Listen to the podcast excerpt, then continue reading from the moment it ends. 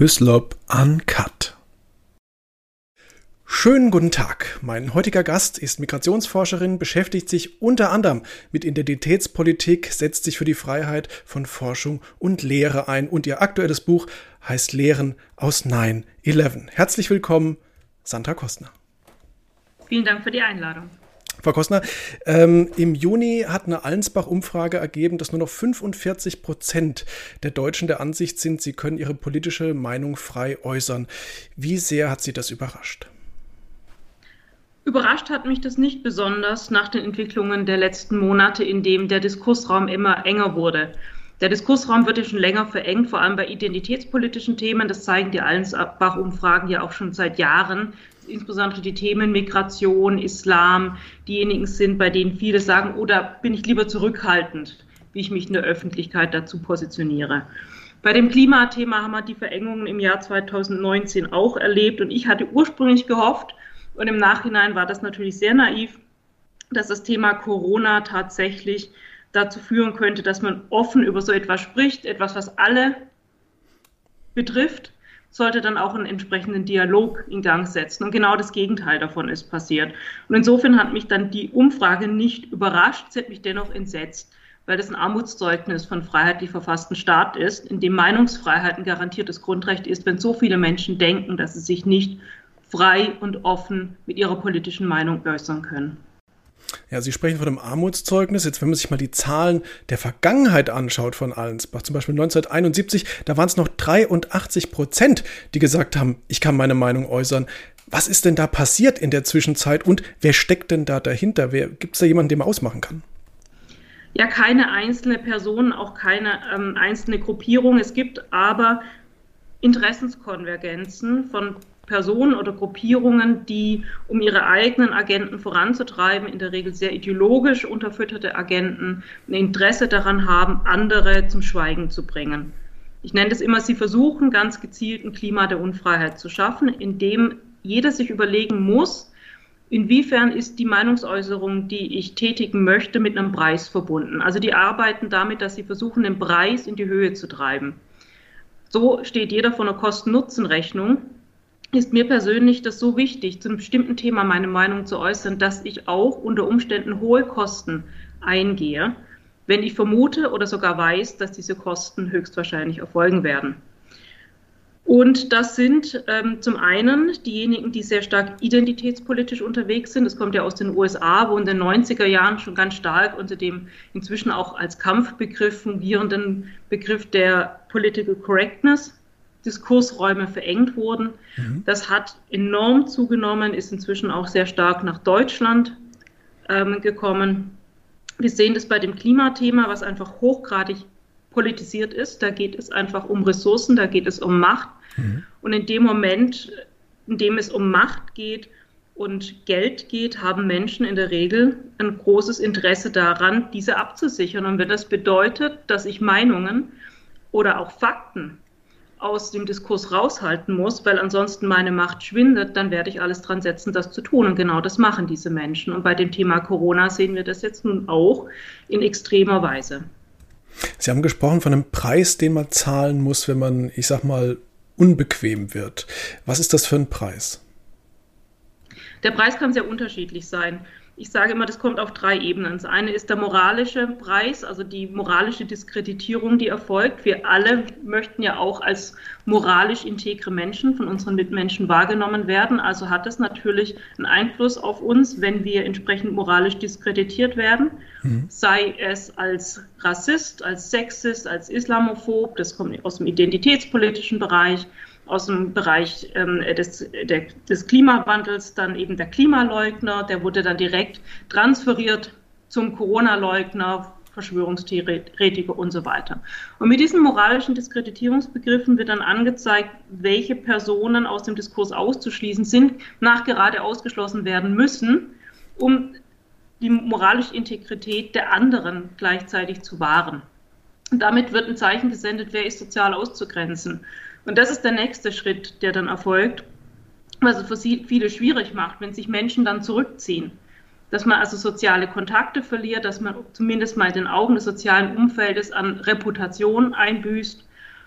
ähm, dass vielleicht auch Kolleginnen und Kollegen nicht mehr mit einem sprechen, sich von einem fernhalten, wenn man irgendwie markiert ist als eine problematische Person, ist ja auch so ein Kampfbegriff, problematisch. Mhm. Und am heftigsten sind natürlich dann institutionelle Bestrafungen. Also wenn Sie unter Umständen dann Ihre berufliche Laufbahn aufs Spiel setzen, wenn Sie bestimmte Meinungen oder auch Fakten äußern, die denjenigen, die nach Macht streben bzw. in Machtpositionen sind, nicht genehm sind. Jetzt kann vielleicht nicht jeder mit dem Begriff Identitätspolitik was anfangen. Das ist jetzt ein Buch mit sieben Siegeln vielleicht für viele. Vielleicht können Sie mal kurz erklären, was ist das eigentlich, worum geht es da den, den Leuten, die dahinter stehen eigentlich? Identitätspolitik ähm, geht eigentlich zurück auf was Positives ursprünglich, nämlich die US-amerikanische Bürgerrechtsbewegung. Aber der US-amerikanischen Bürgerrechtsbewegung um Martin Luther King ging es darum, dass alle Individuen gleich an Würde und gleich an Rechten sind. Mhm. Also die haben für die Gleichheit jedes Einzelnen gekämpft. Mhm. Das haben sie zumindest rechtlich dann auch im Civil Rights Act 64 erreicht. Dass es dann natürlich noch ähm, Nachwirkungen von früheren Diskriminierungen gibt, ist keine Frage. Sowas wirkt unter Umständen noch über einen sehr langen Zeitraum nach. Mhm. Aber es kam dann mit diesem auch in dem Civil Rights Act ein, enthaltenen Schuldeingeständnis eine neue Bewegung auf, die Nachfahren von Martin Luther King sozusagen, die dann gemerkt haben, dass man natürlich, um überhaupt für Bürgerrechte einzustehen, einer Gruppe auch ein gewisses Gruppenbewusstsein formen musste, dass mhm. dieses Gruppenbewusstsein da war und dass man das jetzt auch nutzen kann, um eine neue Kollektividentität zu schaffen. Also Afroamerikaner als neue Kollektividentität, die jetzt eine reine Opferidentität war, und mhm. politisch instrumentalisiert wurde, um Druck auf die Weißen auszuüben, die jetzt eine reine Schuldidentität zugeschrieben bekommen haben. Das heißt also, sie sind weiterhin Opfer sozusagen auf beiden Seiten mhm. eines Abstammungsmerkmals, das historisch mit bestimmten Belastungen und auch Unrecht einhergeht. Aber sie kommen nicht mehr raus, weil das eine Art Erbsündencharakter bekommen hat. Und es wird einfach immer weiter fortgeschrieben, egal wie die Entwicklungen in der Realität sind. Also egal wie viel Gleichheit inzwischen erreicht worden ist. Und da ist ja unglaublich viel erreicht worden bei all den Lücken und Diskriminierungen, die es natürlich noch gibt. Aber es ist unglaublich viel erreicht worden. Und trotzdem kann man das nicht zulassen, dass viel erreicht worden ist und dass vieles auch mit individuellen Entscheidungen inzwischen zusammenhängt, mhm. sondern es wird nach wie vor um die eigene Macht, die man dadurch auf die Gesellschaft erreicht hat, fortführen zu können, sagt man, Menschen mit einem Opfermerkmal sind grundsätzlich nur benachteiligt, kollektiv, egal in welcher Situation sie persönlich sind, sind nur benachteiligt und jemand mit einem Schuldidentitätsmerkmal ist grundsätzlich nur bevorzugt, ist der ganze Diskurs um Nicht-Privilegierte und Privilegierte, der mhm. heute mhm. Aber letztendlich heutzutage ist es in erster Linie ein Machtdiskurs, wo es darum geht, diese Kollektividentitäten zu nutzen, um Druck auf die eine Seite auszuüben, dass sie bestimmte ähm, Ressourcen einem gibt mhm. und den anderen die Möglichkeit zu geben, eben diese Ressourcen auch einzufordern. Jetzt machen wir es mal ein bisschen konkreter. Wer ist denn da das Opfer? Wer ist denn da der Schuldige, sage ich mal? Also es kommt ja aus Amerika und dort fing das eben an mit Afroamerikanern und weißen Amerikanern. Mhm. Das Ganze wurde dann ausgedehnt, ähm, auch in den USA, die neue Kategorie People of Color, ähm, die ja dann auch nach Deutschland übernommen wurde. Das Interessante ist eben, dass das ja auch in den US-amerikanischen Universitäten sehr stark über die sogenannte Critical Race Theory, also die kritische Rassentheorie, seit den 80er Jahren abgesichert wird. Das klingt also, ja jetzt fast schon ein bisschen nach, nach Nazi-Sprech, ne? so, so Rassenlehre. Ja, ähm, ich, ich meine, im Deutschen geht man natürlich mit dem Begriff Rasse ganz anders um als mit dem ähm, englischen Begriff Race. Mhm. Ähm, also für uns klingt das natürlich, wenn man kritische Rassentheorie sagt, belastender, weil wir einfach einen anderen historischen Hintergrund haben als für die US-Amerikaner. Deshalb sagt man meistens im deutschen Kontext auch Critical Race Theory mhm. und übersetzt das gar nicht. Aber ich habe es jetzt einmal für Ihre ähm, Zuhörerinnen und Zuhörer auch übersetzt, weil vielleicht nicht jeder den Begriff auch kennt. Ja. Aber es steckt in dem Ganzen tatsächlich sehr viel Rassismus drin, weil in dem Moment, in dem ich Menschen kollektiviere, zwangskollektiviere, sie abhängig mache von einem Abstammungsmerkmal, das sie nicht selbst bestimmen können, in dem Moment denke und agiere ich rassistisch. Mhm. Die drehen es nur um. Also die Diskriminierungsrichtung wird umgedreht. Wer früher diskriminiert war, der soll eben jetzt über andere sich erheben können. Und diejenigen, die früher sich über andere erhoben waren, haben, sollen jetzt diskriminiert sein. Das ist also nur umgedrehter Rassismus letztendlich. Mhm. Jetzt hat gerade die letzten Tage, Sie haben es wahrscheinlich mitbekommen, gab es einen riesen Tohu Wabohu um die neue äh, Frau ganz oben an der Spitze der grünen Jugend, äh, Sarah Lee Heinrich. Und in dem Zusammenhang war dann plötzlich vom Rassismus gegen Weiße die Rede. Gibt es sowas? Das ist ohnehin schon eine sehr verräterische Sprache, weil auch das zu diesem ganzen Critical Race Theory Vokabular gehört. Rassismus kann es grundsätzlich in diesem Weltbild nicht gegen Weiße geben, weil mhm. Weiße sind aufgrund ihrer Hautfarbe, sie können nicht anders, sind grundsätzlich die Quelle des Rassismus. Mhm, mh. Und es wird sehr einfach gedacht, die Weißen sind diejenigen, die die Welt kolonialisiert haben, die die Sklaverei ausgeübt haben. Da denkt man natürlich immer nur an den Sklavenhandel nach ähm, Nordamerika, beziehungsweise mhm. der größte Teil ging ja in die Karibik, beziehungsweise Brasilien. Ähm, und es wird komplett ausgeblendet, dass natürlich die Geschichte des ähm, Imperialismus oder Kolonialismus und insbesondere der Sklaverei eine Menschheitsgeschichte ist. Mhm. Und durch diese Ausblendungsleistung, also eine extreme ideologische Verengung darauf, dass eben nur Weiße jemals verantwortlich waren für Sklaverei und Unterdrückung, deshalb können auch nur Weiße rassistisch denken und Rassisten sein, heißt es dann eben, es kann keinen Rassismus gegen Weiße geben. Nur letztendlich, was ist denn Rassismus? Rassismus ist zu denken, dass ich aufgrund eines biologischen Merkmales, in der Regel eines, das dann eben jetzt nicht wie beim Sexismus ein Geschlechtsmerkmal ist, sondern ein Merkmal, das auf eine bestimmte Ethnie hindeutet und eine bestimmte Gruppe, einfach aufgrund äußerlicher Merkmale, dass ich den dann automatisch bessere oder schlechtere Eigenschaften zuschreibe. Mhm. Sagen, die einen sind intelligenter allein aufgrund ihrer Hautfarbe als die anderen. Das ist Rassismus. Mhm. In der Regel will man natürlich damit begründen, wenn man so etwas macht, dass man sich über andere erheben kann und sie ausnutzen kann.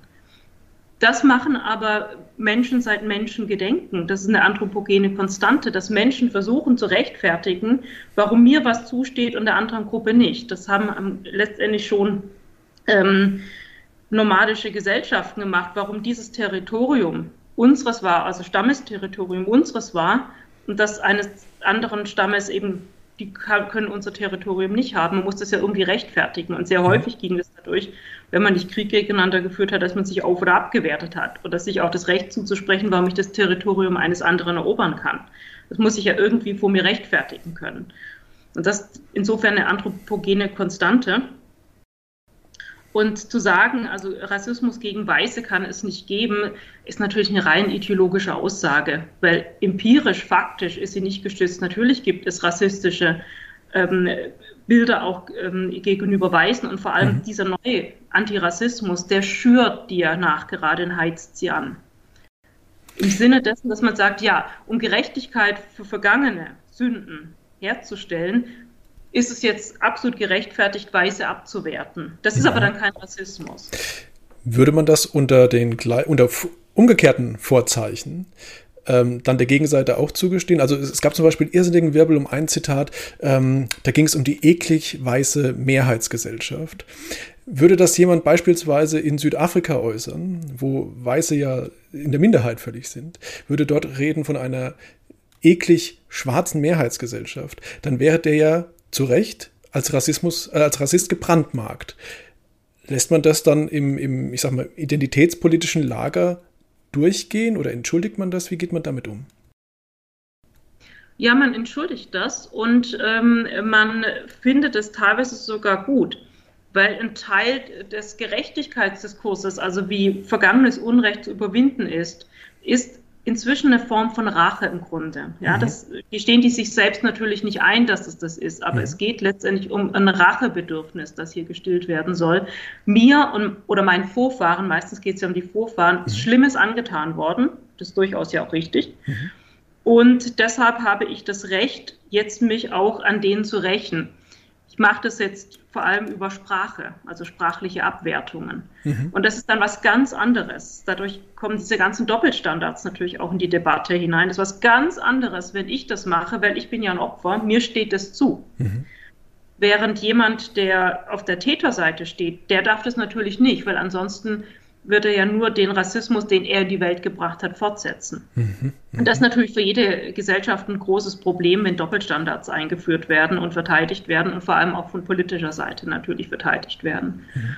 Und das Interessante fand ich jetzt in, Äuß in den Äußerungen ähm, der jungen Grünen, wie weit die auch schon zurückgehen. Also sie hat natürlich recht zu sagen, ich war 14, 15 Jahre alt, als ich sowas geschrieben habe. Mhm. Und das sollte man ihr heute nicht vorhalten, wobei natürlich bei ihr sich das etwas länger fortsetzt als mhm. die 14, 15. Aber es zeigt natürlich an, wie stark sie schon als junge Frau diesen zutiefst rassistischen, antirassistischen Duktus mhm. verinnerlicht hatte. Na, jetzt war sie ja bei der letzten Äußerung, ähm, das war jetzt vor zwei Jahren gewesen, muss sie ja entsprechend schon 18, also sprich volljährig gewesen sein. Also genau, behaupte ich ja. mal, da weiß man ja eigentlich spätestens dann, was man so tut, wenn man so einen Hammer äh, in den Raum setzt.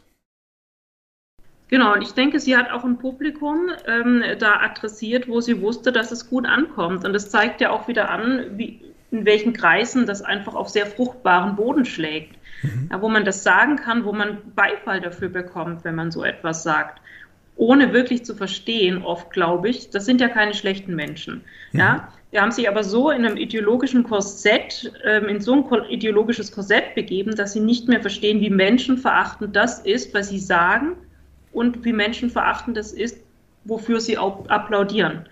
Und das hat damit zu tun, dass sie wirklich in dieser Ideologie ganz tief, ganz tief in diese Ideologie hineinsozialisiert worden sind. Jetzt ist die eine Sache natürlich zu sagen, äh, Opfern ist schweres Unrecht, ist großes Leid angetan worden, was völlig legitim ist. Eine andere Sache ist, äh, der Ansicht zu sein, man, man kann Menschen entindividualisieren. Also man, man sieht sie gar nicht mehr als einzelne Person, sondern weist ihnen nur noch so Gruppenmerkmale zu. Also, weiß nicht, weiß, Mann, hetero, schwarz, Frau, lesbisch, was weiß ich was. Ähm, was macht das eigentlich mit Menschen, wenn man sie gar nicht mehr in ihrer Gesamtheit sieht, sondern sich nur noch auf einzelne Merkmale konzentriert? Es ist, ähm, jede Individualisierung ist auch eine Entmenschlichung. Und ähm, es erfasst ja erstmal unterschiedliche Gruppen. Also diejenigen, die sehr nah an den identitätspolitischen Akteuren dran sind, die spüren es natürlich zuerst und sind oft auch sehr einsam mit dieser Erfahrung. Mhm. Irgendwann zieht es weitere Kreise und immer mehr Menschen werden auch davon erfasst, dass sie auf ein Merkmal reduziert werden. Mhm. Und solange das nur auf einer rhetorischen Ebene passiert, ist es für das Selbstbewusstsein nicht besonders gut. Vor allem, ich denke gerade auch, was macht es mit dem Selbstbewusstsein junger, nicht migrantischer Deutscher, Männer, mhm. die in den Schulen teilweise dann schon damit aufwachsen, die das von vielen Mitschülern, Mitschülerinnen mitbekommen. Ich glaube nicht, dass es besonders hilfreich ist, gelinde gesagt. Es geht aber weiter in dem Moment, in dem tatsächlich Lebenschancen daran geknüpft werden. Und wir mhm. stehen in Deutschland an dieser Schwelle. Wir haben jetzt von zwei Parteien, die höchstwahrscheinlich dann auch in der Regierung sein werden, sowohl den Grünen als auch der SPD. Die Linke hat es auch in ihrem Parteiprogramm, die Grünen am stärksten, der Gedanke, dass es ähm, Quoten geben soll.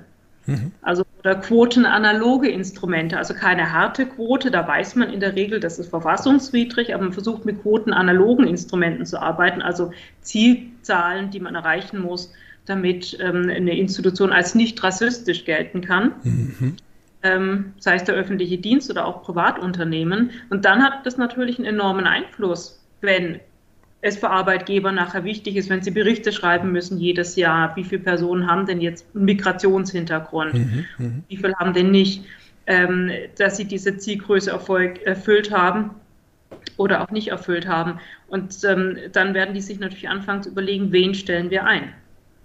Und dann das hat es ganz klare Folgen äh, für jeden, ja. der sich bewirbt. Ist es nicht eigentlich ziemlich schizophren, Frau Kostner, wenn man sich mal die deutsche Gesellschaft der letzten Jahrzehnte anschaut? Ähm, man kommt aus dem Dritten Reich raus, höchst rassistisch ideologisch aufgeladen. Man überkommt über Jahrzehnte quasi dieses, dieses Denken, dieses Einteilen von Menschen in Hautfarben. Und heutzutage gibt es dann einen Teil der Gesellschaft offensichtlich, der sich darauf wieder plötzlich vollkommen fixiert im, im Namen ja der guten Sache.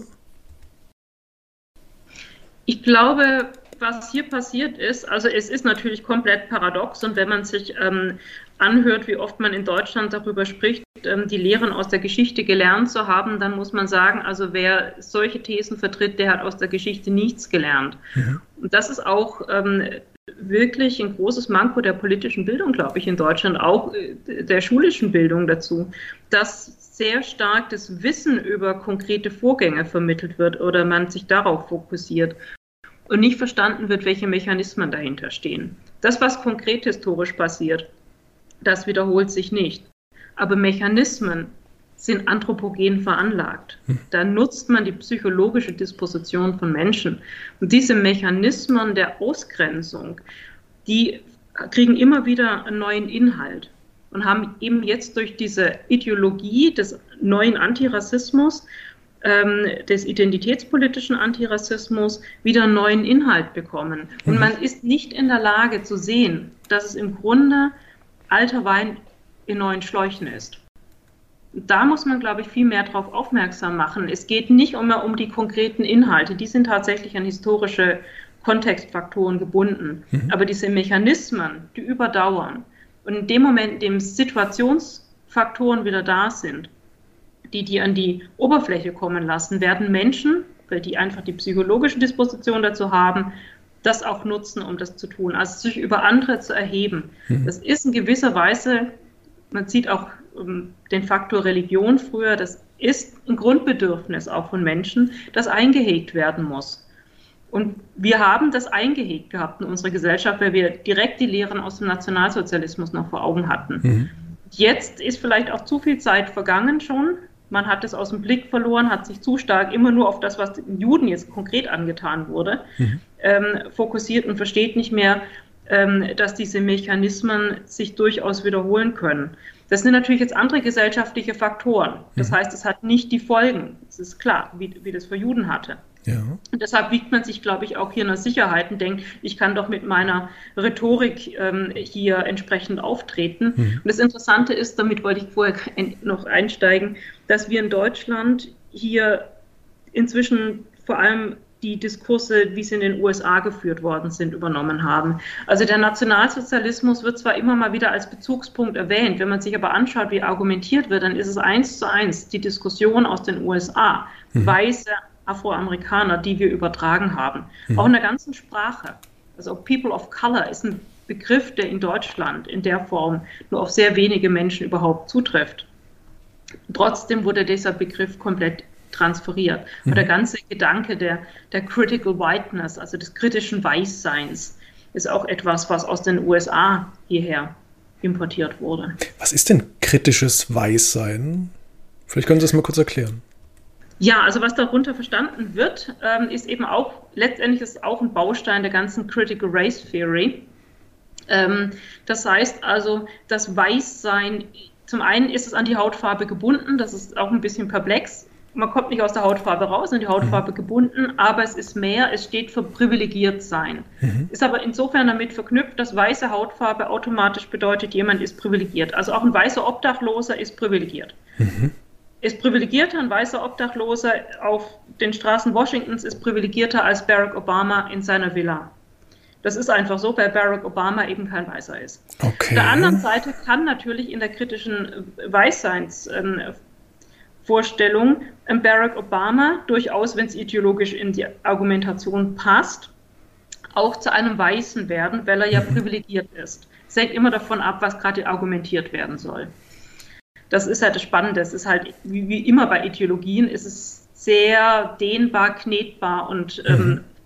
ähm, übertragbar auf das, was man gerade ins Zentrum seiner Argumentation stellen möchte. Also kritisches Weißsein heißt im Grunde, weiß, Menschen weißer Hautfarbe sind grundsätzlich privilegiert. Menschen nicht weißer Hautfarbe können auch in einer privilegierten Position sein, nämlich dann, wenn sie erfolgreich sind. Mhm. Damit wird verknüpft, weiß gleich Erfolg, nicht weiß gleich nicht erfolgreich. Und kritisch heißt damit, dass man sich kritisch damit auseinandersetzt, vor allem als Weißer, mhm. dass man grundsätzlich in einer privilegierten Position ist und deshalb darüber nachdenken soll, wie man seine eigenen Privilegien abbauen kann. Denn nur wenn man selber anfängt, seine Privilegien abzubauen, haben andere, also Nicht-Weiße, überhaupt eine Chance, in der Gesellschaft voranzukommen. Das heißt auch, dass man Nicht-Weißen grundsätzlich jede Handlungsfähigkeit abspricht, äh, wenn nur die Weißen dafür verantwortlich sind, wie die Lebenschancen von Nicht-Weißen sich entwickeln, mhm. dann heißt das damit auch automatisch, dass Nicht-Weiße, egal was sie machen, also ihre Handlungen zählen überhaupt nicht, ja, ja. Ähm, vorankommen können.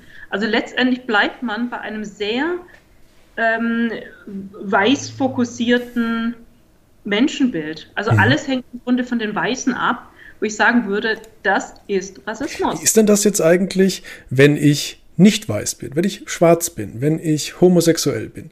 Ähm, und ich habe aber keine Lust, quasi das Opfer zu sein, sondern ich denke mir, ich bin für mich selbst verantwortlich, ich bin für meine eigenen Taten verantwortlich, für das, was ich erreiche im Leben. Und sage plötzlich, hey, das finde ich gar nicht gut. Was passiert mit einem dann?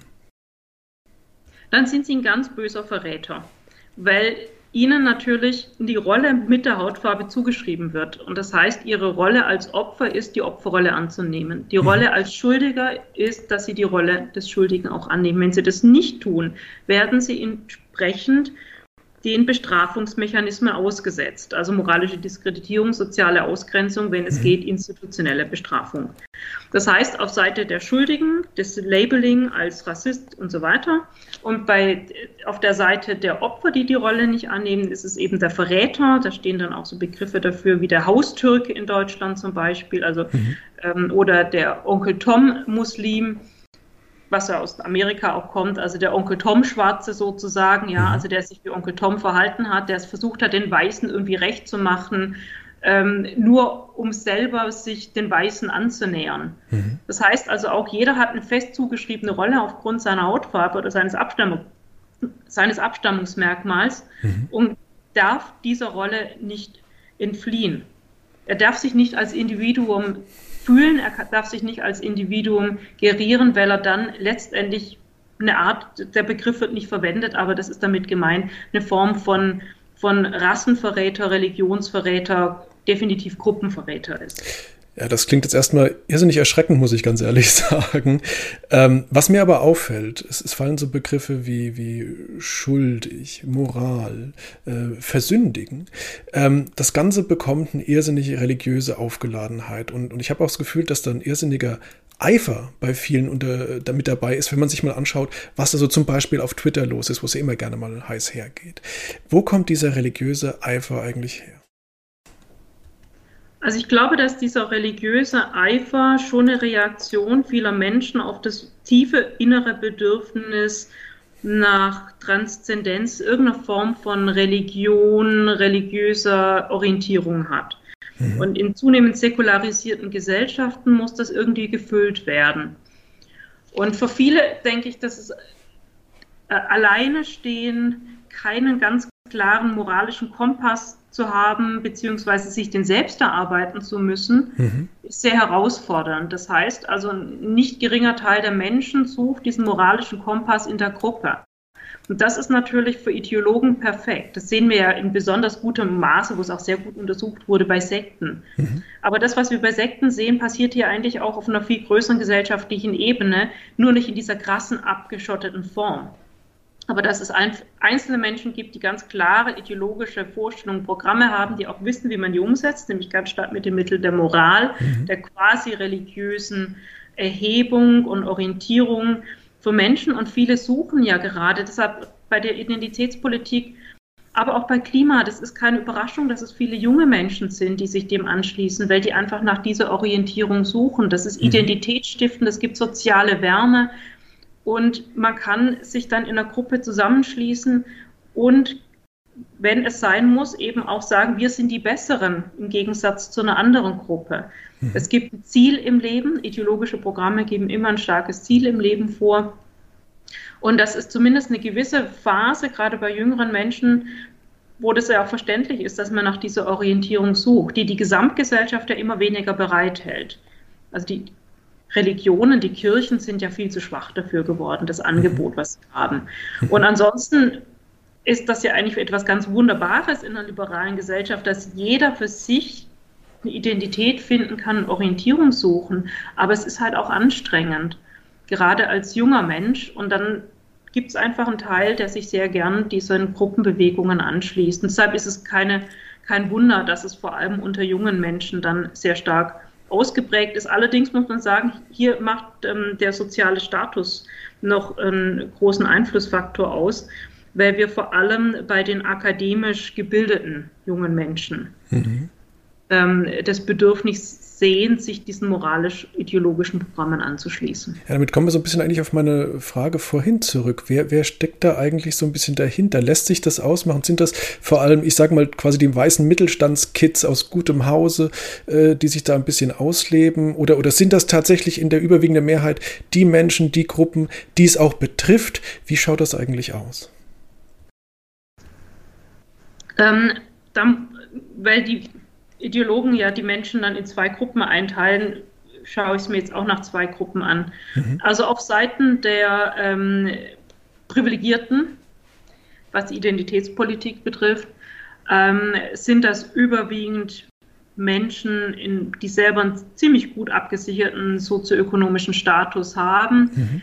ähm, die aber ein Schuldbewusstsein dafür haben, dass ähm, ihre Merkmalsgruppe andere unterdrückt hat und die dieses Schuldbewusstsein wie so eine Erbsünde eben abschütteln möchten. Aber wie eine Erbsünde kann man es nicht abschütteln. Man kann immer wieder nur neu demonstrieren, dass man selber nicht so denkt und dass man sich für die Gruppe einsetzt, die er unterdrückt war. Mhm. Allerdings setzt man sich eben in der Regel ähm, dann für die Menschen vor allem auf einer rhetorischen Ebene ein. Das heißt also von den Folgen der Politik, die man fordert, wäre man selbst, wenn man sehr gut abgesichert ist, wenig bis gar nicht betroffen. Mhm.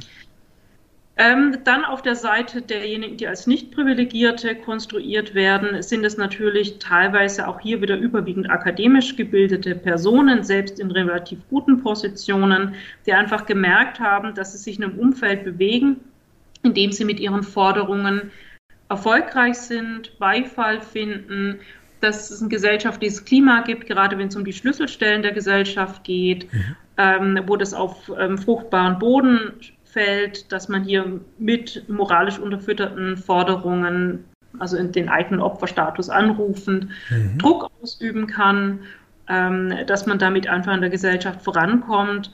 Und die machen das natürlich dann auch weniger ihrer Gesamtgruppe wegen. Weil das Interessante ist ja schon, wenn Sie sich die Forderungen anschauen, auch in Deutschland von Migrantenorganisationen, diese Forderungen zielen in der Regel darauf ab, dass in den höheren Ebenen der Gesellschaft Migranten oder Personen mit Migrationshintergrund entsprechend ihres Anteils repräsentiert sind, also entweder durch Quoten oder quotenanaloge Instrumente.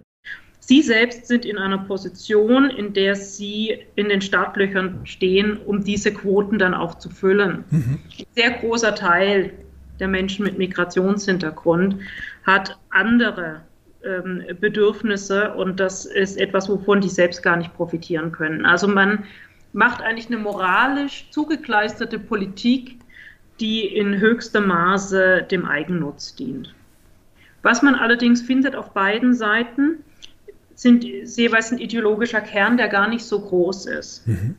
Und dann haben sie natürlich deshalb auch viele junge Menschen drumherum, die einfach nach Orientierung und Identität suchen, die sich da von diesen Ideologen kapern lassen. Mhm. Dann haben sie aber auch einen viel größeren Kreis noch ähm, von Opportunisten, die merken, aha, der gesellschaftliche Wind weht in diese Richtung, mhm. da lassen sich Ressourcen abgreifen, auch, ja, Forschungsgelder zum Beispiel. Ähm, das wäre jetzt nämlich eine Frage gewesen. Was sind das für Ressourcen?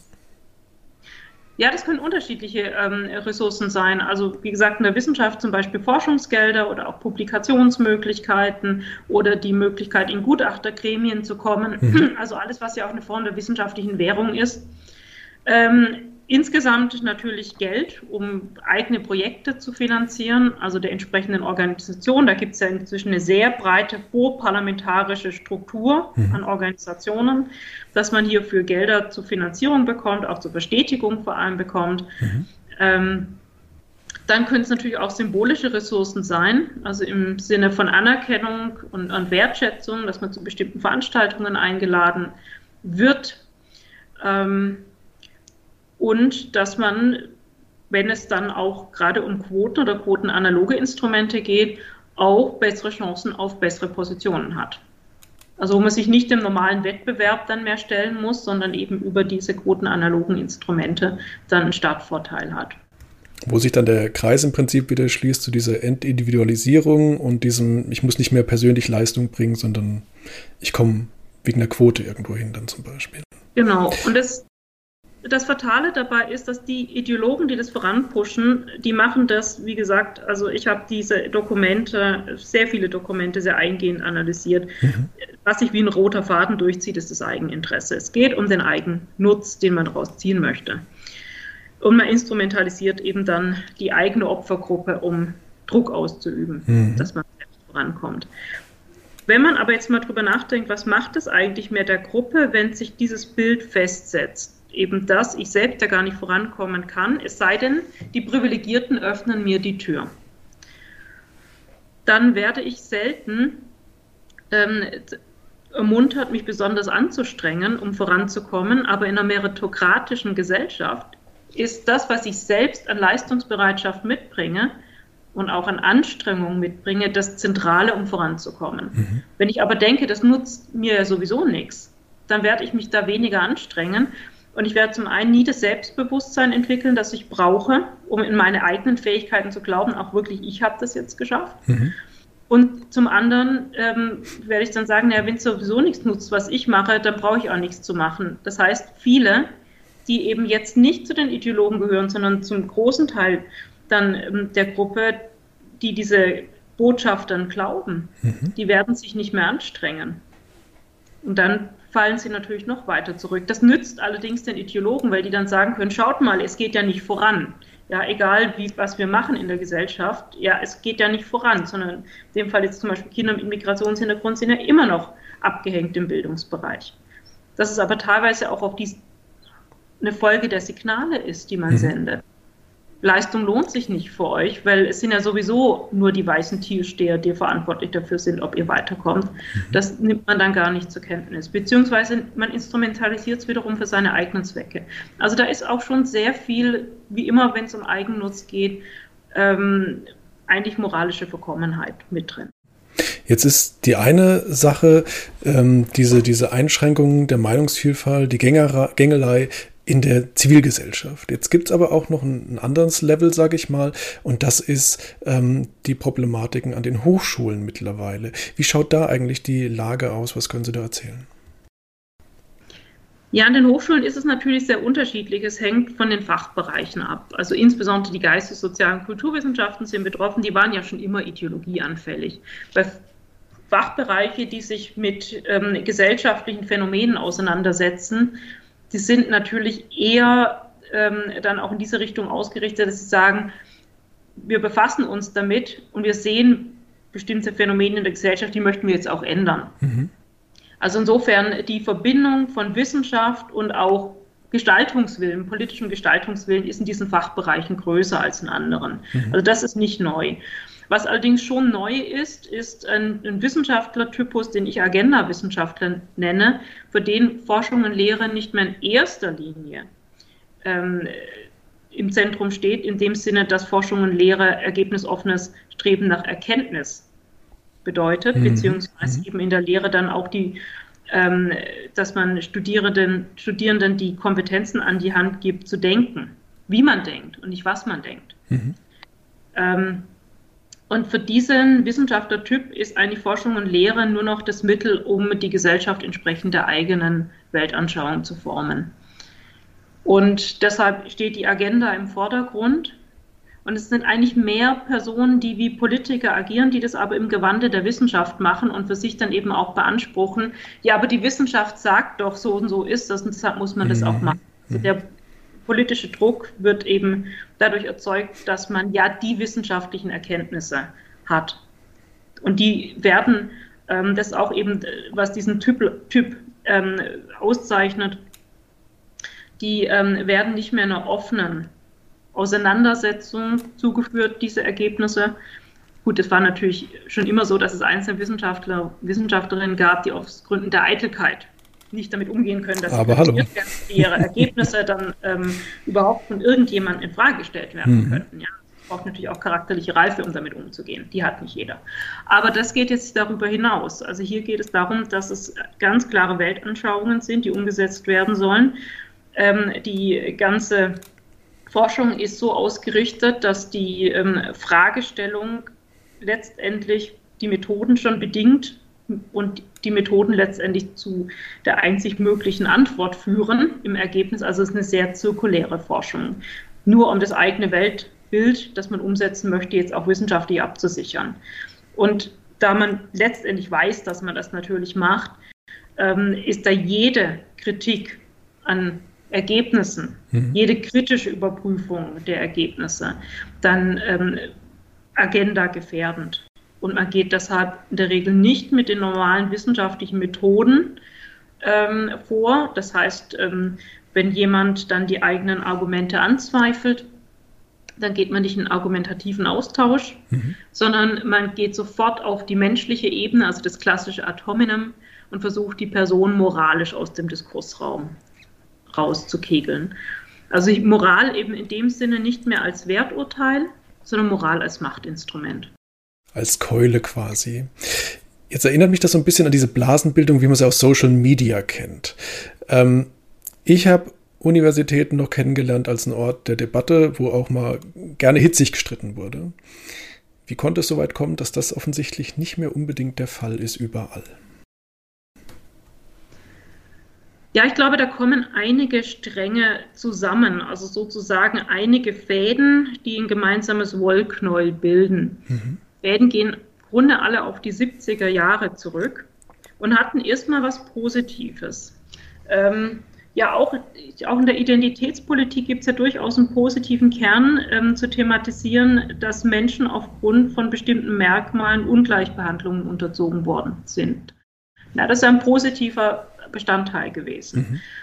Ähm, auch ein positiver Bestandteil in den 70er Jahren war, zu sagen, Menschen ähm, haben auch Gefühle und Gefühlsverletzungen sind nicht absolut notwendig in einem Austausch. Also man mhm. hat ja früher teilweise mit Begriffen um sich geworfen, die, die man heute nicht mehr verwenden würde, weil die meisten würden sagen, es ist unnötig, jemanden auf diese Art und Weise dann auch zu beleidigen. Mhm. Mhm. Das war auch positiv. Ähm, das Problem ist nur, dass im Laufe der Zeit das immer mehr radikalisiert wurde. Und vielleicht hat es auch damit zu tun, dass immer wieder neue Generationen kommen. Das machen neue Generationen. Sie finden ein Programm vor, sie können das ablehnen, was ganz Neues kreieren. Sie können sich schlicht und einfach als Mitläufer anschließen oder sie können das, was sie vorfinden, radikalisieren. Ich denke, hier hat sehr viel Radikalisierung von Programmen auch stattgefunden. Ähm, teilweise auch gerade was die Identitätspolitik betrifft natürlich, weil der größte Teil der Ungleichheiten inzwischen, ähm, also rechtlich ist es überwunden und auch ähm, faktisch ist sehr vieles ausgeglichen, noch nicht alles, aber sehr vieles. Das mhm. heißt aber, wenn ich diese Macht, die ich einmal darüber erworben habe, aufrechterhalten möchte, muss ich dieses Programm radikalisieren. Mhm. Und das hat eben stattgefunden. Dann sehen wir natürlich einen erfolgreichen Marsch durch die Institutionen dass wir schon durch den ersten großen Generationenaustausch auch in den Universitäten so zwischen 2005 und 2010 deutlich mehr Personen an die Universitäten bekommen haben, die identitätspolitischen Agenten folgen oder die zumindest mal nicht ablehnen. Ähm, ich denke, das wird sich, ähm, es wird in ein paar Jahren einen zweiten großen Generationenumbruch geben, nochmal verschärfen. Mhm. Zumindest wenn man nicht anfängt, konkret was dagegen zu setzen. Weil ideologisierte Wissenschaftler gab es schon immer, aber es gab noch genug auf der anderen Seite sozusagen. Mhm. Also diejenigen, die wirklich Forschung und Lehre in ihrem eigentlichen Sinne betreiben wollten. Streben nach Erkenntnis, Phänomene verstehen, analysieren. Ähm, und inzwischen haben eben in einigen Fachbereichen Agenda-Wissenschaftler, Agenda-Wissenschaftlerinnen, zählen sehr häufig sogar Frauen, ähm, eine kritische Masse erreicht. Die muss nicht bei 50 Prozent liegen, weil die großen moralischen Druck ausüben, reichen da oft 25, 30 Prozent aus, mhm. dass die anderen verstummen. Das reicht ja dann schon. Und es sind natürlich auch Personen, auch das hat ja mit dem Marsch durch die Institutionen zu tun, die sehr machtorientiert agieren. Das heißt also, die schauen, dass sie auch in die Schlüsselpositionen an den Universitäten kommen. Das heißt also, in Berufungskommissionen dabei sind, in den Gremien dabei sind. Die schauen auch, dass sie ähm, in möglichst viele Begutachtergremien reinkommen für die Vergabe von Drittmitteln mhm. oder ähm, diejenigen, die dann ähm, Publikationen begutachten, weil das sind natürlich alles Positionen, von denen aus sich Macht ausüben lässt. Das ist so der klassische Wissenschaftlertypus, dem es wirklich um den Inhalt geht, dem ist es oft eine absolute Graus, Zeit in Gremien zu verschwenden. Das heißt also, die Leute haben sich auf ihre Forschung fokussiert und haben eigentlich die ganze Hochschul- oder einen großen Teil der Hochschulpolitik den Ideologen überlassen. Und dadurch konnten die im Laufe der Zeit immer mächtiger werden. Und wir sehen jetzt einfach zunehmend die Ergebnisse davon. Und dann kommt noch hinzu, dass wir einfach sehr viel importieren, was in den USA an Entwicklungen passiert. Also ja, auch als in den USA so 2013, 14 es wirklich losging mit diesen Diskursen um Universitäten müssen Safe Spaces sein, also sichere mhm. Räume und dass man da Triggerwarnungen aussprechen muss, dass also Studierende im Vorfeld wissen, wenn in einem Text zum Beispiel ähm, Afroamerikaner auf eine Art und Weise dargestellt werden, die nicht dem heutigen Verständnis entspricht, dann könnte das bei jemandem Trauma wieder auslösen, also triggern. Mhm. Und aus dem Grund müsste man es vorher schon sagen. Also ja, man sieht auch hier, also das, was immer gut war, zu sagen, Menschen haben auch Gefühle und man muss ihre Gefühle nicht verletzen, ist jetzt so eine Art vorauseilender Gehorsam, alles zu tun, dass jemand mit nichts konfrontiert wird, was auch nur seine Gefühle verletzen könnte. Jetzt ist die Sache die, als Reaktion auf diese ganze Entwicklung und auch auf Ihre Initiative hin, hat sich das Netzwerk Wissenschaftsfreiheit gebildet. Vielleicht können Sie mal kurz erklären, was ist wahrscheinlich der Grundgedanke hinter diesem Netzwerk? Also wir hatten festgestellt, dass sich bestimmte Diskursräume und Forschungsräume in den Universitäten verengt haben in den letzten Jahren. Und ähm, ich persönlich hatte 2017 einige Erlebnisse, ähm, die ich vor allem am Anfang nur gehört hatte, einmal in Australien von einem früheren Kollegen dann, als ich im Sommer des Jahres 17 in Kanada und den USA war, habe ich einiges mitbekommen von den äh, extremen Verengungen zu dem Zeitraum. Das waren auch die Universitäten, die besonders betroffen waren ähm, in, in Oregon und ähm, Seattle und in Toronto. Und habe dann selbst eben auch noch eine Erfahrung gemacht im Herbst 2017 und das ist ja wirklich in einer ländlich gelegenen Hochschule in Schwäbisch Gmünd dass ähm, ich einen ähm, Vortrag organisiert hatte, wo ähm, ein Referent zum Thema Freiheit und Selbstbestimmung im Islam gesprochen hat und mhm. eben an einer Stelle auch über das Kopftuch sagte, das ist natürlich ein Teil des Themas, ähm, dass wenn eine erwachsene Frau freiwillig das Kopftuch trägt, man das natürlich akzeptieren muss. Ähm, sie sollte sich aber immer dessen bewusst sein, dass sie damit eben das Patriarchat auf der Schulter trägt. Und bei Lehrerinnen fände er das aufgrund aufgrund der staatlichen Neutralität nicht akzeptabel. Daraufhin ist eine mhm. kopftuchtragende Studentin aufgestanden, hat unter Protest den Raum verlassen, was ich schade fand, was aber natürlich ihr Recht ist. Aber sie kam vier Wochen später zu mir in die Sprechstunde, um mir zu öffnen, dass sie Strafanzeige wegen Volksverhetzung gegen den Referenten gestellt hätte. Mhm. Zunächst gegen mich vorgehen wollte, dass es aber dann nicht ginge, wie ihr die Polizei gesagt hat, deshalb gegen den Referenten die Strafanzeige. Und ihr explizites Ziel war, das hat sie mir auch mehrfach so versichert, ähm, war es sicherzustellen, dass niemand mehr an die Hochschule eingeladen wird, der das Kopftuch kritisiert, weil sie hätte ein Recht auf ein diskriminierungsfreies Studium. Und wenn mhm. jemand an die Hochschule eingeladen wird, der das Kopftuch kritisiert, und es war nun wirklich eine harmlose Kritik, mhm. ähm, dann wäre dieses Recht auf ein diskriminierungsfreies Studium verletzt. Und dann dachte ich, meine Güte, also sowas ist jetzt auch in Deutschland angekommen. Ich, warte da, ich war damals da noch beim Staatsschutz vorgeladen, äh, vorgeladen, saß da 90 Minuten für eine protokollierte Aussage. Mhm. Das Ganze wurde natürlich eingestellt. Es war auch von Anfang an klar, das hat ja absolut keine Grundlage. Mhm. Aber das ist mir so im Hinterkopf geblieben und es hat sich dann die nächsten ein, zwei Jahre dann nochmal verstärkt. Und ich fing dann an, 2019 mir zu sagen, weil ich eigentlich gedacht habe, eigentlich muss auch in Deutschland mal was passieren. Mhm und dachte immer, warum macht denn keiner was? Und dachte dann irgendwann, naja, vielleicht musst du es dann machen. Mhm. Fing dann eben an, ähm, Wissenschaftlerinnen, Wissenschaftler anzufragen, bei denen ich den Eindruck hatte, teilweise, weil ich sie schon persönlich kannte, teilweise, weil sie sich entsprechend positioniert hatten, ob sie Interesse hätten, eben so ein Netzwerk mitzugründen. Und es kam dann im Laufe des letzten Jahres in Gang und Anfang Februar diesen Jahres sind wir dann mit 70 Personen in die Öffentlichkeit gegangen, Jetzt sind wir 600. Also daran zeigt sich schon, dass ähm, ein großes Interesse auch da ist. Und was auch sehr interessant ist, dass ganz viele der Mitglieder gesagt haben, wie erleichternd es ist zu wissen, dass es hier eine Initiative gibt, die das wahrnimmt, die sich dagegen stellt, die auch den mhm. Mut hat, sich dagegen zu stellen. Das ist nämlich auch sehr spannend, wie oft man hört, wie mutig man ist, dass man sowas macht. Das zeigt ja auch schon sehr viel an. Ähm, und dass man hier auch einfach die Möglichkeit hat, sich offen über Dinge auszutauschen. Also das wird als sehr erleichternd empfunden von vielen. Jetzt heißt es im, im Netzwerk äh, Manifest, das Sie veröffentlicht haben, dass äh, den Forschern es ein gemeinsames Anliegen ist, und ich zitiere, die Freiheit von Forschung und Lehre gegen ideologisch motivierte Einschränkungen zu verteidigen.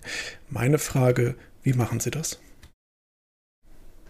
Auf unterschiedliche Art und Weise. Also zum einen sind wir für diejenigen da, nicht nur unsere Mitglieder, sondern alle, die in Deutschland sich Einschränkungsversuchen ihrer Wissenschaftsfreiheit ausgesetzt sehen, die können sich an uns wenden. Wir mhm. prüfen dann den Fall genau und auch in Absprache mit der betroffenen Person entscheiden wir dann, wie wir die Person am besten unterstützen können. Also was ja häufig passiert inzwischen ist, dass ähm, teilweise sind Studierende, teilweise sind es auch äh, Wissenschaftlerinnen, Wissenschaftler, denen irgendetwas missfällt, was ähm, ein Kollege, eine Kollegin macht und die sich deshalb an Hochschulleitungen wenden oder Dekanate wenden mit Briefen, um sich darüber zu beschweren, sei es, weil jemand jemanden zu einem Vortrag eingeladen hat. Mhm. Ähm, und dann geben immer wieder eben Leitungsebenen diesem Druck nach, weil er ja auch nur von einer Seite kommt. Und dass wir in diesem Fall dann eben auch zum Beispiel uns an die entsprechenden Leitungsebenen wenden würden, auch mit Briefen, um darzulegen, inwiefern das ein Eingriff in die Wissenschaftsfreiheit ist und dass es eben dieses Grundrecht auf Wissenschaftsfreiheit gibt und dass wir eben auch den entsprechenden Kolleginnen und Kollegen dann beistehen werden. Also das ähm, zur direkten Unterstützung. Mhm.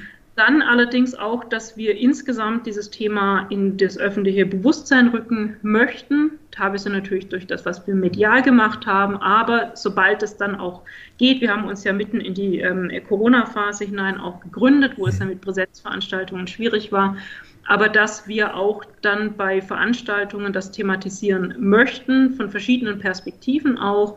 Und auch das, worum es uns ja auch geht, dass es einen offenen, von Argumenten getragenen wissenschaftlichen Austausch gerade auch zu strittigen Themen gibt, mhm. einen solchen Austausch auch zu organisieren, wo es eben nur auf die Kraft der Argumente ankommt und in keiner Weise auf die Person gezielt wird, die diese Argumente vorträgt. Mhm.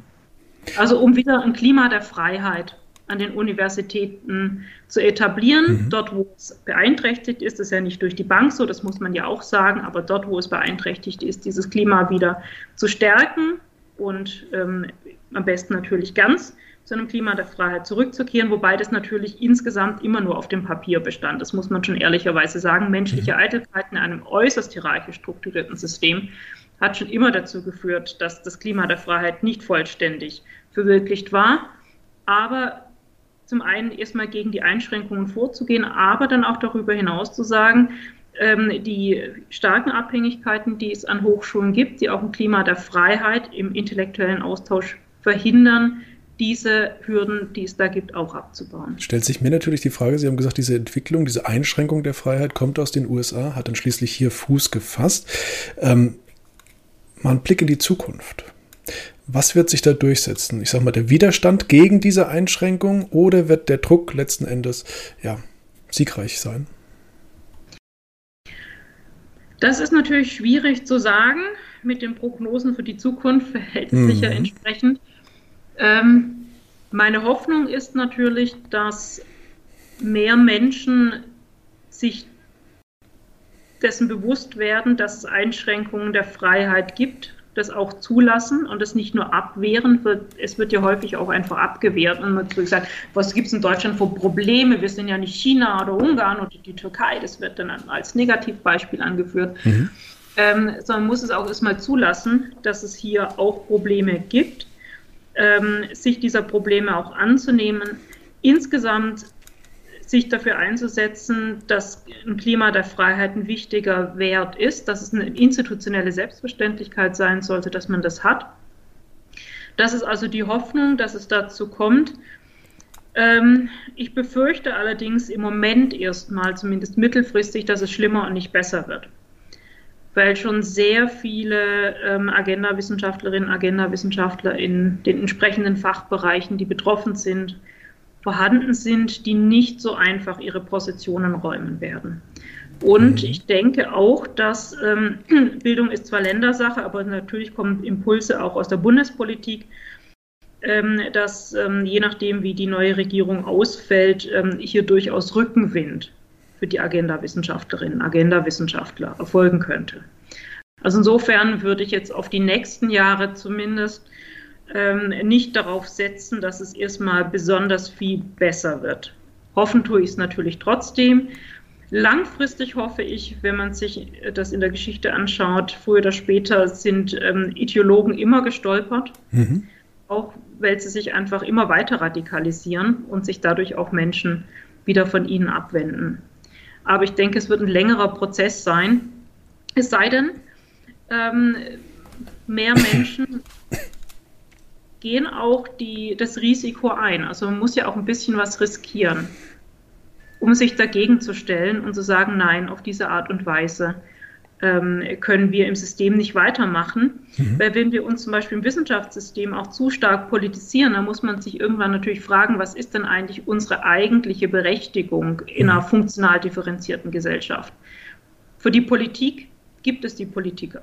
Die braucht, da brauche ich nicht die Wissenschaftler noch als Ersatzpolitiker sondern unsere Aufgabe ist es der Gesellschaft, unterschiedliche Erklärungen für Phänomene zur Verfügung zu stellen und die Gesellschaften, insbesondere natürlich dann auch die ähm, politisch legitimierten Kräfte, sind diejenigen, die dann die Entscheidungen darüber treffen, was gemacht wird. Das wird aber jetzt nicht von uns entsprechend erarbeitet und versucht mit moralischem Druck durchzusetzen.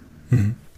Frau Kostner, von der Meinungsfreiheit machen wir jetzt einen kleinen Knick. Es geht auch um Freiheit, es geht vor allem um die Einschränkungen der Freiheit.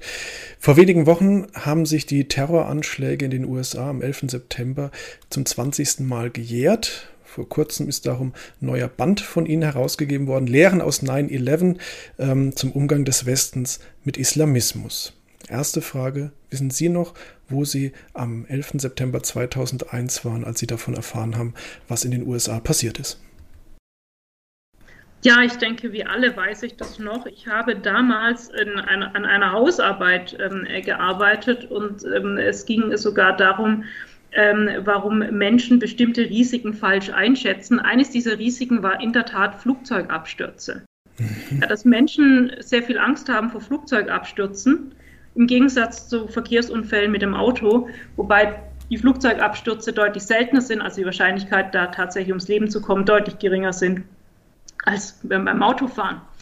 Ähm, und ich hatte das damals im, im Radio gehört und ähm, das war so, ich glaube, kurz nach 16 Uhr, da kam damals immer, was Deutschlandfunk, ich weiß nicht mehr ganz genau, ähm, wo das Wetter für europäische Städte für den nächsten Tag prognostiziert wurde. Und mhm. ähm, ich habe das so immer so ein bisschen gegen mich selbst gewettet. Dann wurde dann gesagt, um die Budapest und so und so viel Grad und ob ich das treffe oder nicht. Mhm. Und ganz am Ende ähm, dieses Segmentes hieß, und jetzt gehen wir zurück zu den Ereignissen in New York. Und dachte ich, naja, was soll in New York schon los sein? Habe ausgemacht, bin zu meiner Hausarbeit zurückgegangen, mhm. zu Flugzeugstürzen. Ähm, und habe das dann ähm, ein paar Stunden später mitbekommen. Ja, also das weiß ich, denke ich, wie alle dann noch recht genau. Jetzt waren äh, gerade dieses, dieses Bild dieser einstürzenden Twin Towers oder dass das äh, ja, schwer beschädigte Pentagon, ähm, das sind Bilder, die haben sich eingebrannt. Das sind Bilder wie, ich sag mal zum Beispiel wie der Mauerfall zum Beispiel, die Sie haben schon gesagt, Sie wissen, wo Sie waren. Ich glaube, jeder weiß so ziemlich, wo er war. Das sind aber auch Dinge, Ereignisse, die lösen so eine gewisse Zeitenwende ein. Mhm. Ähm, unter dem Punkt Freiheit war das ja vor allem dann auch die Einschränkung der Freiheiten. Was ist danach zum Beispiel erstmal geschehen? Also mit den Einschränkungen der Freiheit natürlich der alte Konflikt von Sicherheit und Freiheit wurde ganz klar offengelegt und unter dem Schock der Ereignisse wurden ja sehr viele ähm, Antiterrorgesetze dann verabschiedet mit entsprechenden Sicherheitspaketen, die auf einmal dann auch ähm, Sicherheitsbehörden Dinge erlaubt haben, die man vorher nicht für möglich gehalten hätte. Also mhm. auch Abhörungen zum Beispiel oder Speicherungen von Daten.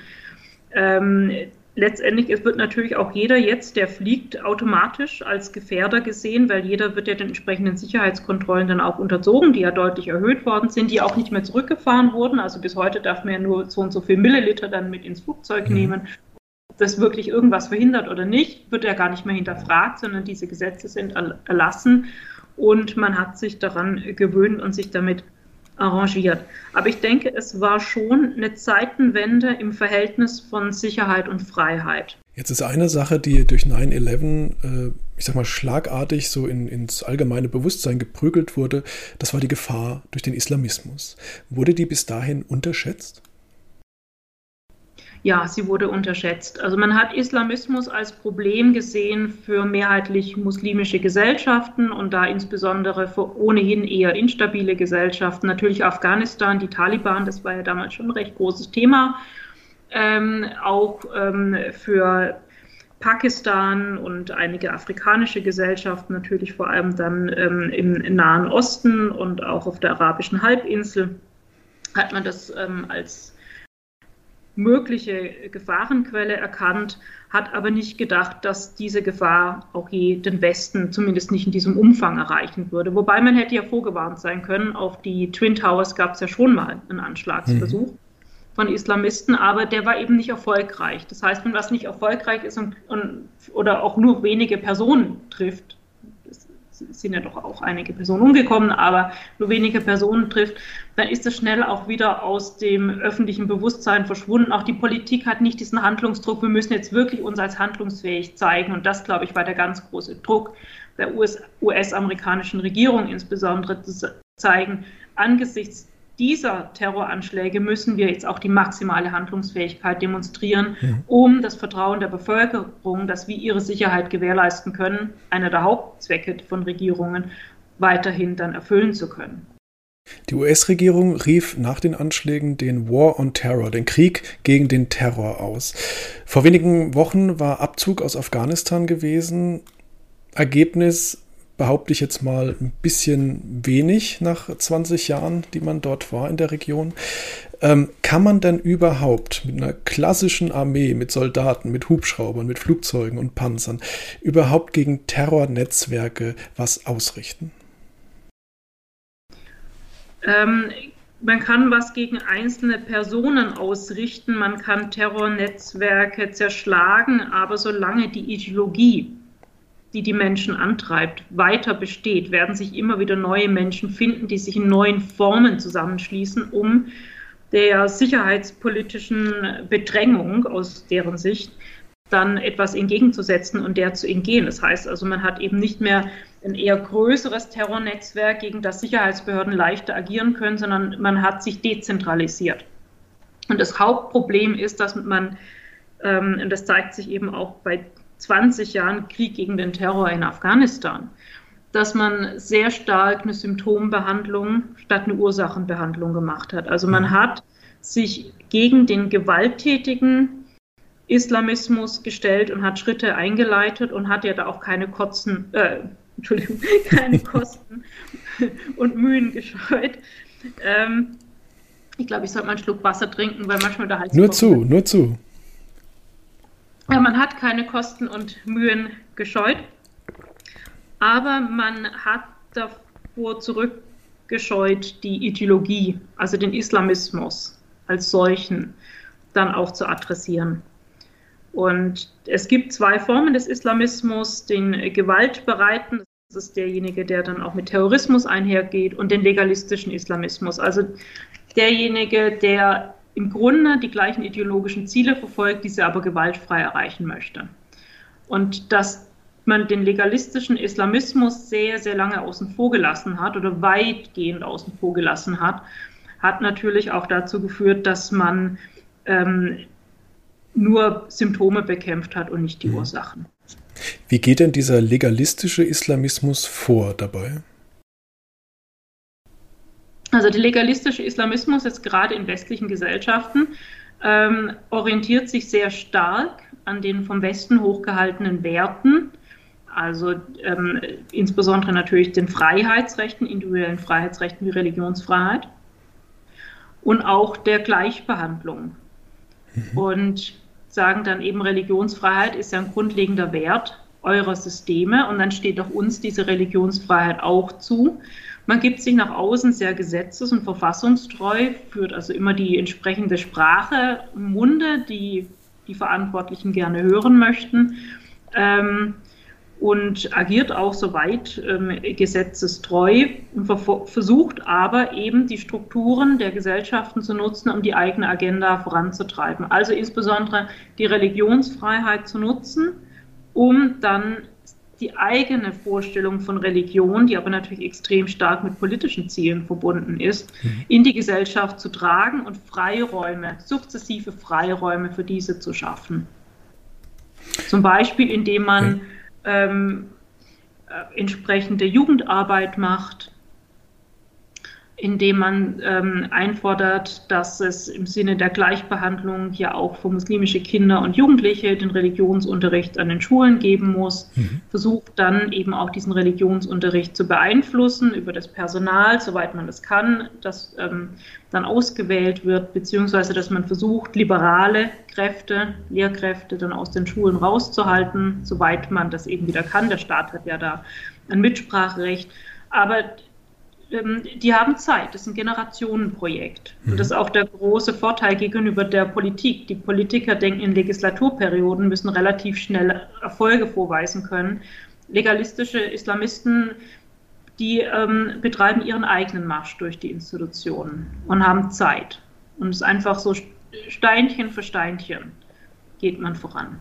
Jetzt können manche vielleicht sagen, Mensch, das klingt ja fast schon wie so eine Verschwörungstheorie. Was antworten Sie dem? Ich glaube, das Problem, es gibt natürlich wirklich Verschwörungstheorien, aber das Problem inzwischen mit dem Begriff der Verschwörungstheorie ist, dass er sehr stark eingesetzt wird, um Menschen davon abzuhalten, das zu sehen, was sie nicht sehen sollen. Dass es natürlich Personen gibt, die knallharte Interessen haben und sich überlegen, wie kann ich diese Interessen voranbringen, mhm. vor allem wenn diese Interessen nicht äh, konform gehen mit dem Staatsgefüge eigentlich, wie das aufgebaut ist. Dann muss ich natürlich Wege finden, um das zu schaffen, die eher dunklere Kanäle vielleicht auch sind. Aber das Problem ist, glaube ich, wirklich, wenn man Verschwörungs alles als Verschwörungstheorie labelt, ähm, was erstmal außerhalb der eigenen Vorstellung steht. Wenn man selber in einer Welt lebt, in der das gar nicht notwendig ist, so zu agieren, mhm. dann vergisst man, dass es eben Menschen gibt, die so etwas tun, und ist dann nicht mehr in der Lage, überhaupt zu durchschauen, was passiert, wenn es passiert. ich glaube, das ist eine Blindheit, die wir gerade in unseren Gesellschaften stark entwickelt haben inzwischen, dass wir denken, ja, es ist doch alles ähm, so freiheitlich und es gibt etablierte demokratische Prozesse, mit denen man vorangeht. Und die Vorstellung, dass es Menschen gibt, die ähm, ganz dunkle Agenten auch verfolgen, ist dann außerhalb des eigenen Weltbildes und dann wird ja dieses ähm, Begriffs Repertoire auch zur Verfügung gestellt, also der Verschwörungstheoretiker. Und dann wird es einfach eingesetzt. Ich glaube, viele denken überhaupt nicht mehr darüber nach, wenn sie sagen, oh, das ist eine Verschwörungstheorie, ist ein Verschwörungstheoretiker.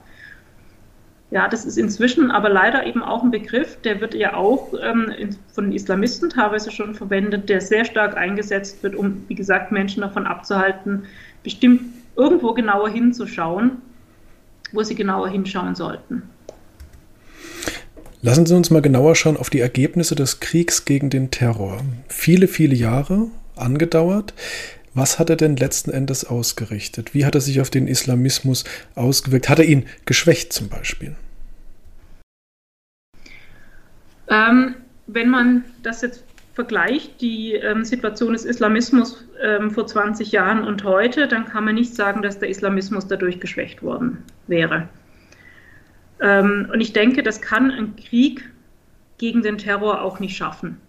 Weil er kann ja nur gegen bestimmte Strukturen vorgehen, aber er kann, auch als Krieg zumindest, ähm, nicht gegen Gedankengut agieren. Mhm. Also da geht es um ähm, letztendlich den Kampf um die Köpfe. Und da hat man einfach viel zu wenig gemacht, ähm, war auch immer in Sorge das zu stark zu adressieren, weil natürlich die Verschmelzung ja da ist von Religion und Islamismus, weil der Islamismus eine spezifische Interpretation des Islam ist. dass man damit auch Muslime vor den Kopf stoßen würde. Man hatte Angst, dass sich dadurch noch mehr Muslime vielleicht dem Islamismus zuwenden könnten ähm, und hat das zu weit ausgeklammert. Und ähm, das ist, denke ich, mit ein Grund dafür, warum auch der Krieg gegen den Terror in der Form nicht funktionieren konnte, wenn ein Krieg gegen Terror ohnehin jemals funktionieren kann. Mhm. Jetzt gab es seit dem 11. September 2001 wiederholt islamistische Anschläge, auch in Deutschland mittlerweile, zum Beispiel Würzburg, das Axtattentat, zum Beispiel Dresden im vergangenen Jahr, ähm, als ein homosexuelles Pärchen attackiert wurde, äh, aber auch natürlich Berlin, ähm, der, die Weihnachtsmarktattacke damals. Ähm, der Verfassungsschutz spricht momentan von einem islamistischen Personenpotenzial von knapp 29.000 Menschen in Deutschland. Die Bundesregierung spricht von 564 Gefährdern im Land. Was richtet das mit dem Sicherheitsgefühl einer Bevölkerung an? Ja, das kommt darauf an, wie stark die Bevölkerung sich dessen bewusst ist. Da haben wir natürlich ganz unterschiedliche Bevölkerungssegmente. Also von denjenigen, die da überhaupt keine Sorge haben, die auch eher in Sorge sind, dass Muslime stigmatisiert werden, bis zu denjenigen, deren Lebensinhalt es fast geworden ist, vor der islamistischen oder der islamischen Gefahr, also die es ja auch gleichsetzen, mhm. damit zu warnen. Also das ist ja bei manchen schon fast eine Obsession. Was vielleicht dann, auch wichtig ist zu, zu unterscheiden zwischen Islam und Islamismus an der Stelle. Genau, und viele, und viele setzen das gleich dann, also bei denjenigen, die diese Obsession schon fast entwickelt haben, ja, ähm, und ähm, das sind natürlich ist der Gegenpol dann, auf den sich diejenigen, die Muslime gegen jede Kritik dann versuchen, in Schutz zu nehmen, dann auch beziehen. Mhm. Eigentlich spielt die Musik in dem großen Spektrum der Mitte der Gesellschaft. Und da gibt es natürlich Personen, die sehr unterschiedliches Bedrohungsgefühl auch haben, teilweise auch aufgrund lebensweltlicher Erfahrungen, je nachdem, wie man dann auch selbst lebt oder von einzelnen Entwicklungen betroffen ist. Ähm, was schon erschreckend ist und was einfach viel zu wenig thematisiert wird, ist die hohe Zahl der Islamisten im Land und auch der Gefährder, wenn man sich vor allem vor Augen hält, wie hoch der muslimische Bevölkerungsanteil ist. Mhm. Wenn man das jetzt umrechnet auf den Deutschen, also den ähm, nicht-muslimischen deutschen Anteil der Bevölkerung, mhm. dann ist das natürlich nochmal um Welten höher. Und da muss man eigentlich, da müsste man viel mehr auch drüber sprechen, aber die Politik scheut sich davor zurück und man fokussiert sich viel zu sehr einseitig auf Rechtsextremismus. Wobei umgerechnet auf die Bevölkerung Rechtsextremisten eine deutlich kleinere Zahl darstellen. Jetzt haben Sie vorhin schon gesagt, äh, manche haben auch Angst äh, davor, das Thema zu sehr an die große Glocke zu hängen, aus Angst, dass sie Muslime, die vielleicht gerade so auf der Kippe sind, dann quasi zum Islamismus hintreiben könnten. Wie kann man diese Leute denn erreichen und, äh, ja, ich sag mal, sie zurückzuholen von dieser, von dieser Kante, auf der sie stehen, sage ich jetzt mal? Das hängt natürlich davon ab, was ihre persönliche Motivation ist, sich islamistischem Gedankengut anzuschließen. Ähm, sind es ähm, zum Beispiel junge Männer, die nach Orientierung suchen und die auch in ähm, den dschihadistischen Gewaltfantasien, also wenn es um den gewalttätigen Islamismus geht, ähm, eine Orientierung sehen. Dann ist die Frage, wie könnte man ihnen eine andere Orientierung geben, weil das überwiegend dann wahrscheinlich eine pubertäre Orientierungsfrage ist. Mhm da geht es oft gar nicht so stark um den Inhalt, dass es tatsächlich der Islamismus ist, vom Inhalt her, der sie anzieht, sondern die Orientierung und auch die Machtfantasien, die natürlich dahinter stecken, die man dadurch erhält. Dann Personen, die natürlich in der Tat aus inhaltlichen Gründen ähm, sich dem Islamismus anschließen, denen muss ich ja anders begegnen. Also muss ich mhm. schauen, wo kann ich denen ein besseres inhaltliches Angebot machen etwas, was attraktiver ist als das Islamistische. Aber das ist schwierig. Ähm, gerade auch natürlich in unserer Gesellschaft, die ja jedem das eigentlich auch überlässt, wie er denken möchte und woran er glauben möchte und wie er sich orientieren möchte, ein kollektives Angebot zu machen. Also es geht überwiegend, denke ich, schon um Menschen, die ähm, nach kollektiver ideologisch-moralischer Orientierung suchen. Und das ist etwas, wo unsere Gesellschaft nicht gut ist, Menschen das zu geben, weil zu sagen auch, ja, unsere kollektive Orientierung ist die Freiheit des Individuums, mhm. das ist eine ganz wunderbare Angelegenheit. Aber das ist auch sehr herausfordernd für den Einzelnen, weil jeder muss das ja wieder für sich neu füllen. Es ist nicht ein ganz klares Angebot und da schließt du dich an und du weißt, wo es lang geht und du stehst auch noch auf der Seite der Guten und Richtigen. Eine liberale Gesellschaft ermöglicht einem diese Orientierung nicht.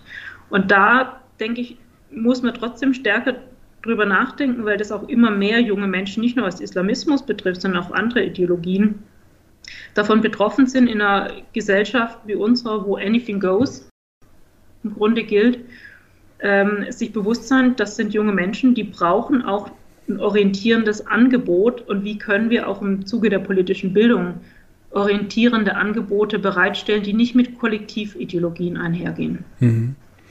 An der Stelle schließt sich dann so ein bisschen Kreis zu, zu vorhin, also schon gesagt im Zusammenhang mit Frau Heinrich, äh, es fehlt da so ein bisschen am, ja, an der politischen Bildung, sage ich mal, und am politischen Angebot. Eine Frage zum Schluss, Frau Kostner, und zwar ähm, hat in den letzten paar Stunden, 24, 48 Stunden, weiß ich gar nicht, in den sozialen Netzwerken ein Thema für irrsinnig viel Aufregung gesorgt und das ist das Modellprojekt in Köln. Ähm, dort kann jetzt der Muezzin freitags in die Moschee rufen zum Gebet. Ähm, das wird nicht von allen Leuten super toll aufgenommen. Es erntet auch viel, viel Kritik. Da gibt es offensichtlich auch viel Angst. Äh, Kritik kam unter anderem äh, von der Soziologin Netschla Kelleck, ähm, aber auch von der Bildjournalistin äh, Shami Haq, die geflohen ist aus Islamist, von Islamisten. Ähm, manche haben jetzt Angst. Die Äußerung kommt vor so einem wachsenden Einfluss des Islam oder gar des Islamismus in Deutschland. Wie sehen Sie das? Ähm, ich würde das Hauptproblem damit noch nicht mal damit verbinden, dass es dadurch zum wachsenden Einfluss des Islam oder gar des Islamismus kommt, sondern damit, dass durch den Muezzin-Ruf in der Tat die negative Religionsfreiheit, also das Recht frei von Religion zu sein, betroffen ist. Und das ist ein großer Unterschied, das lässt man in den Debatten auch gerne mal unter den Tisch fallen, wenn man sagt, ja gut, die christlichen Kirchen dürfen ja auch mit den Glocken zum Gebet rufen. Das ist richtig, allerdings sind Glocken ein rein akustisches Signal. Der Muezzin-Ruf geht mit einem Glaubensbekenntnis einher. Und das ist etwas anderes, wenn ein Glaubensbekenntnis im öffentlichen Raum dann auch ertönt, in einer Gesellschaft, in der negative Religionsfreiheit, also die Freiheit, frei von Religion zu sein, auch ein wichtiger Wert ist. Und vor diesem Hintergrund ähm, würde ich sagen, sollten wir nicht ähm, Muezzin-Rufe zulassen. Frau Kostner, das war's auch schon. Ganz herzlichen Dank. Vielen Dank Ihnen.